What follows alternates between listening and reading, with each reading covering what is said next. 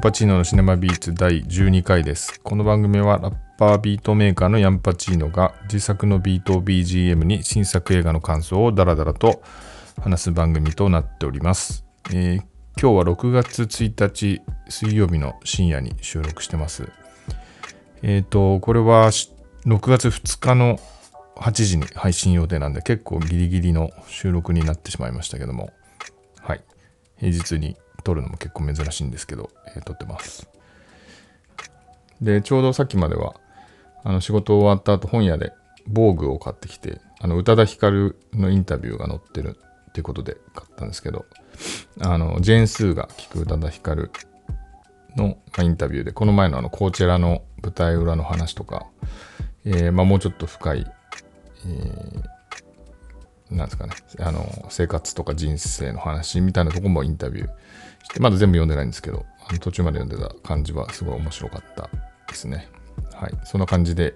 ポッドキャストを撮ってます。先週末は、あの、横浜の赤レンガでやってるグリーンルームフェスティバルに、の1日目に行ってきまして、えーまあ、イベント自体は楽しんだんですけど、あの友達と2人で行ったんですけど、まあ、その友達が結構あの顔が広いタイプの、えー友達だったんであの他の友達も来てるってことで、えーその友達のところに会いに行ったら、まあ、その友達がまた別の友達と一緒にいてみたいなのがあって、えー合計8人ぐらい最大でちょっと一瞬行動したりもしてたんで、まあ、通常自分のタイプだと結構まあ、なんかちょっとめんどくさいなその展開っていう風に思っちゃうタイプなんですけどあのーおかげさまでというかあの皆さんすごいいい人だったんで楽しく過ごしました。であの前もちょっと言ったんですけど仕事でイベントとかで働いてる人たちと知り合いが多いんで、えー現場で、えー知り合いに僕も会うことが結構あったんですけど仕事の付き合いの人とかも含めですね。なんかああいう時にあのどういう立ち回りしたらいいか分かんないみたいな話を前もちょっと言ったんですけどあの自分にまあ連れというかその知り合いがいる時ってさらにまた難易度が上がってですね連れがいる時に、えー会った場合になんかどれぐらいの長さ話すのがベストなのかなとかいろいろ考えちゃうんですよね。なんかまあ、待たせてるというか、そのつ、まあ、連れはもちろん、そんなに気ぃつかなきゃいけない相手ではないといえども、なんかあんまりここで知らない人と盛り上がってれば良くないかなっていう。まあ、紹介とかね、すればいいんですけど、なんかそういうのも、そこまでするほどの、なんかタイミングじゃなかったりとかも結構多いんで、ちょ移動中とか、なんかそういう場合は、えーまあ、さらっと、一言、三言、あの会話して終わるんですけどなんかその立ち去った後になんかすごいあっさりしたなって思われたかなとかなんかそういう風の気になったりしますね。あと逆に会ってあのちょっと話してたらなんとなく向こうからあじゃあまたみたいな感じで区切られた時はあなんかちょっと寂しい気持ちになったりとかなんかなかなか難しいというか、まあ、そのこと一時気にしてるタイプだからいけないんでしょうけどもあの、まあ、そういう開放的なあの、まあ、すごい天気も良かったんですけど開放的な中でそんなちっちゃいことを考えたりしてましたね。でまああの音楽は結構自分の世代にドストライクなあラインナップが結構多かったんですけど鳥がウーアで最近あの微熱っていう新曲が出てたんですけど僕もなんか Spotify の Soul Music Japan 的なやつで、えープレイリストで聞いた時は結構すごい何度も聞いてたんでそれが見れたのがすごい嬉しかったですね。であの曲はゲストにあのラップがちょっと入ってるんですよね。でミラーっていうグループの匠っていう人のラップが入ってなんかそれ結構好きだったんですけどその匠もステージに出てたんでそれも聞けてよかったですね。なんかあこういう感じの人だったんだっていうあのなかなかパンチのある感じの人でした。でその、まあ、この曲きっかけでそのミラーっていう、えー、とユニットヒップホップユニットの曲も結構聴いてるんですけどすごい気持ちよくて、えー日系アメリカ人で、えーカリフォルニアから、えーま、なんでしょう、活動を開始したっていう2人なんですけど、なんか、やっぱそのカリフォルニアっぽい、うん、なんですかね、ちょっと開けた感じと、なんか気持ちいい感じは基本的心地よい感じがすごいあるんですけど、なんか寂しさも混ざってるみたいな、なんとも言えない、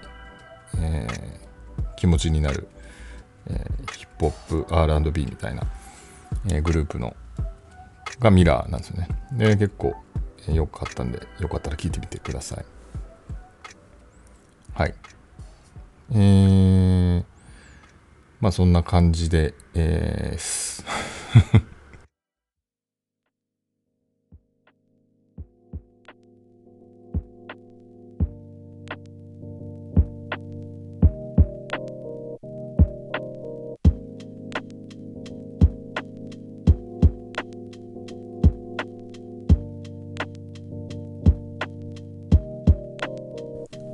はい、映画コーナーです。えー、今日取り上げるのは、ネットフリックス映画シニアイヤーです。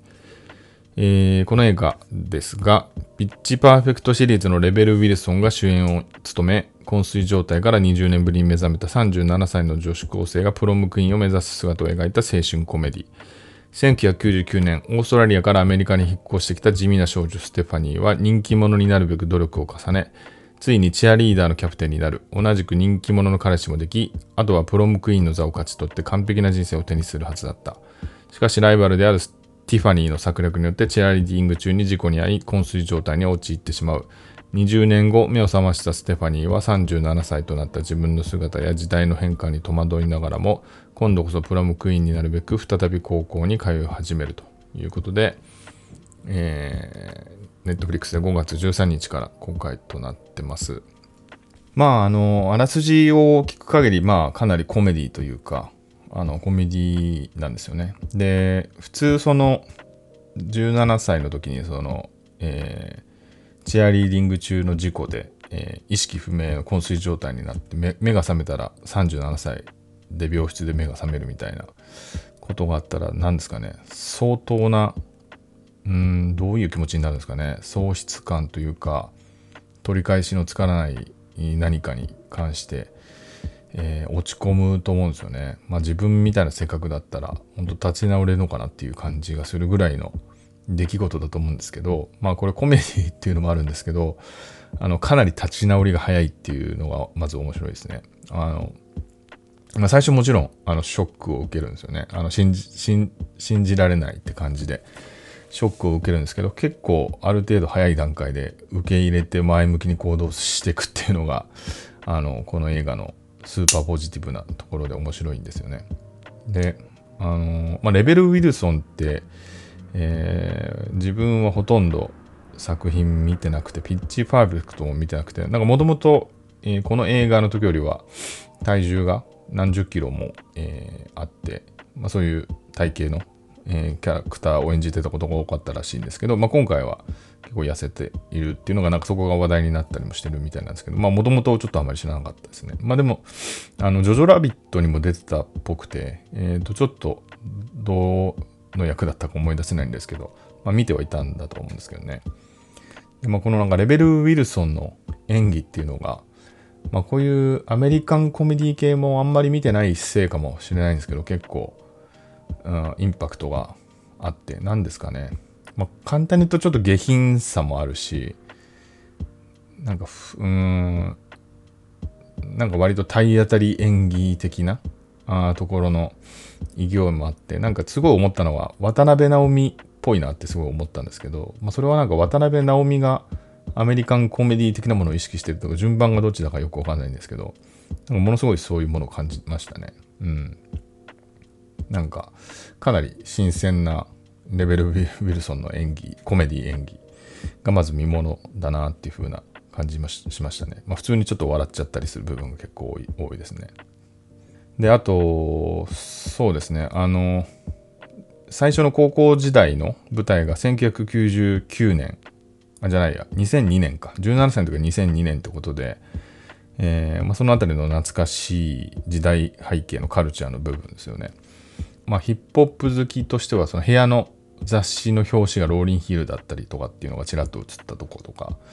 いいですしあとそのチアリーディングで、えー、歌う曲がネリーの「ホットインヒアっていう曲の中リミックスバージョンみたいなやつ。これだから映画で2回ぐらい出てくるんですけどあのまあ2000年代っぽい2000年初頭っぽいというかあのネリーという存在が感じさせるそこの2000年初頭感っていうのが懐かしいですよね。うんまあ、あとまあブリトニー・スピアーズ結構最近いろんな映画で使われて、まあ、ブリトニー自体はあの、まあ、ネリーとかと比べるとなんかいろんな意味合いというか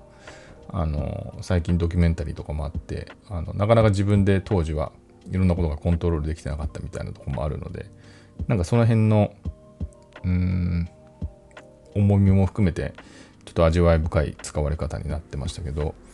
あのまあこの映画ではそこまで深掘りしてる感じはなかったですけどあのブリトニーの使い方も良かったですね。あのみんなで、えー、Crazy でしたっけ？ Crazy っていう曲をの MV を結構コピーしたような感じで踊るってところがあってこれはあのえー、2000ああのあれですね。あの昏睡状態から覚めた後の高校37歳で高校に入り出した後のシーンでブリトニーの、えー、曲が使われたりしてましたね。あとは、えー、アブリアビーリル・ラビーの曲とか。まあその辺がすごい懐かしい感じがしましたね。でまあこの内容そうですね。自体で面白いのがまあその要は2002年とこはいわゆるスクールカーストものっていうかあのチアリーダーがとまあアメフト今回は別にアメフトって出てなかったですけどまあなんかそういうような男の、えー、イケメンみたいなところのカップルっていうのがそのスクールカーストの頂点にいて、えーまあ、ちょっと冴えない友達。あの実際その、えー、ステファニーの友達のセスやマーサっていうのはちょっとえー、オタクというかナード寄りな感じで地味な存在として、えー、スクールカーストの、えーまあ、下の方にいてなんかまあステファニーと付き合いはあるんだけどまあなんか割と軽めに扱われてるというか、まあ、特にセスとかは雑な扱いをされてるんですけどまあ一緒にいるいいやつみたいな感じでだかその辺はまあいわゆる典型的なあのスクールカストものなんですけど、まあ、2022年ですね37歳になって、えー、高校に入り直してえー、時のなんかその高校生の感じっていうのがすごい今っぽいんですよね。まあ、そこのギャップを、えー、楽しむっていう映画でもあるのかなと思うんですけど、えー、まず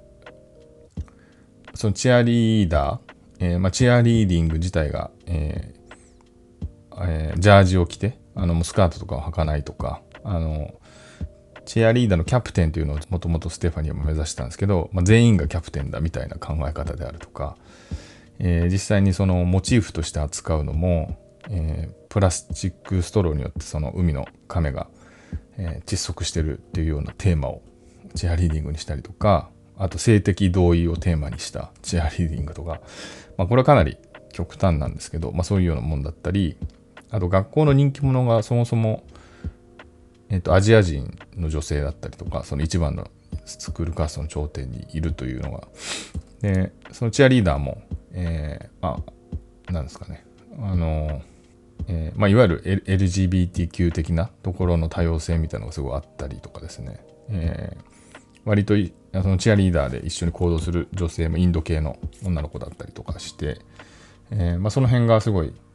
今っぽいというかあの、ブックスマート以降っていう感じがしますね。で、まあ実際ちょっとアメリカが今どれぐらいそういう実態なのかよくわかんないんですけど、その、まあ、映画とかでは、えー、ブックスマート以降そういう、なんですかね、高校のあり方みたいのがよく出るなって思うんですけど。なんで、まあ結構最初その、ステファニー、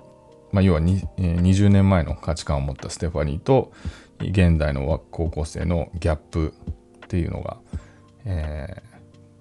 ー、まあ、ステファニーはちょっとそれ皮肉ったりとかするっていうところが面白いんですけど、まあ、とにかくその今の現代の若者っていうのがこぞっていいやつっていうかあの、えー、決してそのなんですか過去の、えー、20年前のステファニーがそれをいじる対象というよりはあの最終的には結構いいなっていう風になるっていうところがすごい気持ちいいんですよね。あのなんか昔の人が今の若者はって言ってるような映画ではないというか最終的にはそこを肯定していくってところがすごいいいなっていうふうに思いましたね。まあ、基本的にはすごい何も考えないであの笑えるコメディ映画だと思うんですけどあの、まあ、メッセージ性というかあの自分が割と受け取った部分としては、えーまあ、その37歳で目が覚めてまた高校に入って昔なりたかったプロムクイーンを目指すっていうなんかその、まあ、何歳になってもあの夢を諦めないみたいなところのマインドはあの素敵だなっていうのもありながらもそれを実現する中でその、まあ、具体的に映画の中であるとその SNS だったりあとはそのさっき言ったような価値観のアップデートみたいなのを割とその主人公はかなり柔軟に受け入れてくるんですよね。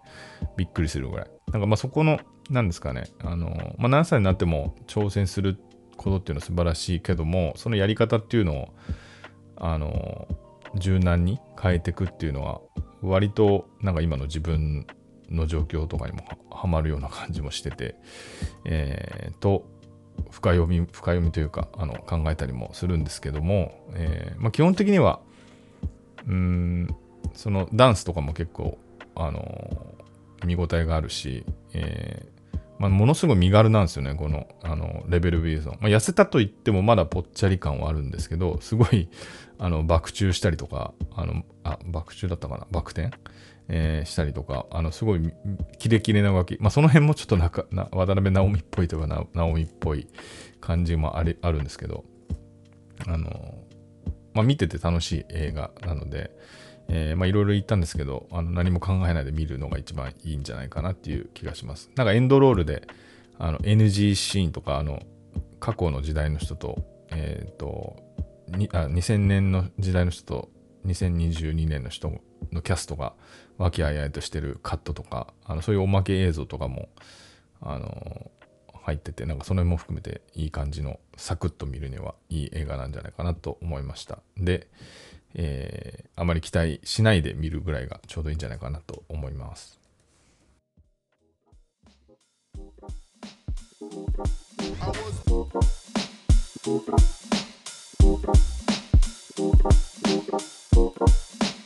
は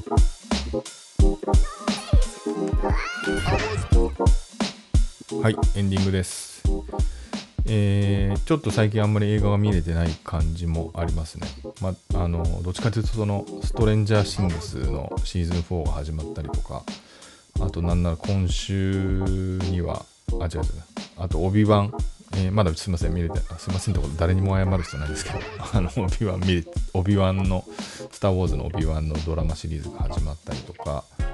えー、あと今週末からザ・ボーイズの続編も始まるんでかなりドラマシリーズで忙しい感じもありますが、えー、ちゃんと映画を見て来週も、えー、何かを語りたいと思いますがまだちょっと決まってないっていう感じですね、まあ、トップガンマーベリックとかも見たんでそれでもいいかなと思いつつ、えー、なんか考えたいと思っていますはいというわけで、えー、また来週木曜日8時から、えー、よかったら聞いてください。さよなら。